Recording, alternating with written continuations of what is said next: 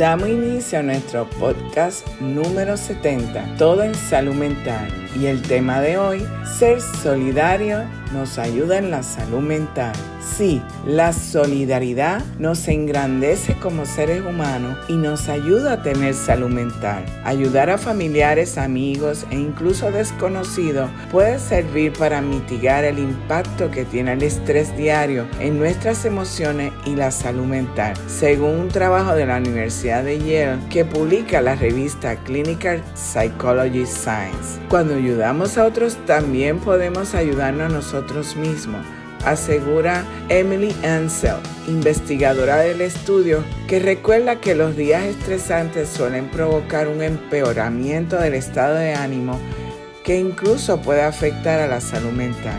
Pero un pequeño gesto con otros ayuda a que no nos sintamos tan mal, reconocido por ANSA. En el trabajo participaron 77 adultos de 18 a 44 años que durante 14 días dispusieron en sus teléfonos móviles de una aplicación con la que informar sobre sus emociones y sus experiencias en el día a día. Los autores trataron de excluir del estudio a personas que tuvieran alguna adicción, una enfermedad mental o un deterioro cognitivo. Todas las noches recibían un recordatorio a través de la app o aplicación de que debían completar la evaluación del día, detallando si habían sufrido alguna situación estresante en el ámbito laboral o personal o si habían tenido algún gesto solidario o altruista.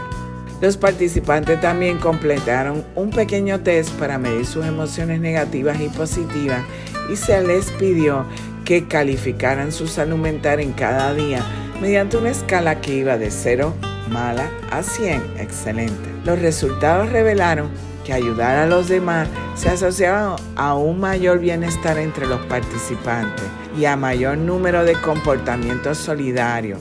Mayores eran las emociones positivas y la salud mental percibida. Además, su actitud solidaria también era clave a la hora de digerir una situación de estrés hasta el punto de que parecía amortiguar los efectos negativos que genera, han explicado los autores. No obstante, reconocen que será necesario más estudio para determinar si este bálsamo que causa la solidaridad se da por igual en diferentes poblaciones o varía en función de otros factores como la raza o la edad. Las personas que han hecho voluntariado durante los peores meses de esta pandemia han sufrido menos problemas de salud mental que las demás. Es una de las principales conclusiones del informe, el impacto de la pandemia en el tercer sector. Un estudio en el que han participado 4.000 personas que trabajaban o hacen voluntariado en entidades sociales. Según este informe, elaborado por la Plataforma del Voluntariado de España y la Plataforma del Tercer Sector, las consecuencias psicológicas derivadas del COVID-19 están siendo más leves entre quienes ejercen tareas solidarias regularmente que entre el personal contratado. En este caso, el 58.5% de las personas encuestadas confiesan que desde el inicio de la pandemia se han sentido más tristes. Sin embargo, este abatimiento persistente solo alcanzó un 46.7% de lo que hacen el voluntariado. Además, el estudio refleja que el 75.2% de la población consultada ha sentido un exceso de preocupación durante la pandemia. Dicha cifra desciende al 61.6% cuando se trata de personas voluntarias. La solidaridad tiene importantes beneficios para la salud mental y el bienestar psicológico, ya que mejora la autoestima y ayuda a desarrollar las habilidades sociales, tales como ha explicado el presidente de Psicólogos Sin Fronteras, Guillermo Fous. Beneficia la autoestima, la autoimagen permite que se construya una imagen positiva de uno mismo, ha señalado Fous en una entrevista a lo que se ha añadido que una persona saludable es una persona que está activa y que participa en positivo. Y participar en positivo es ser solidario.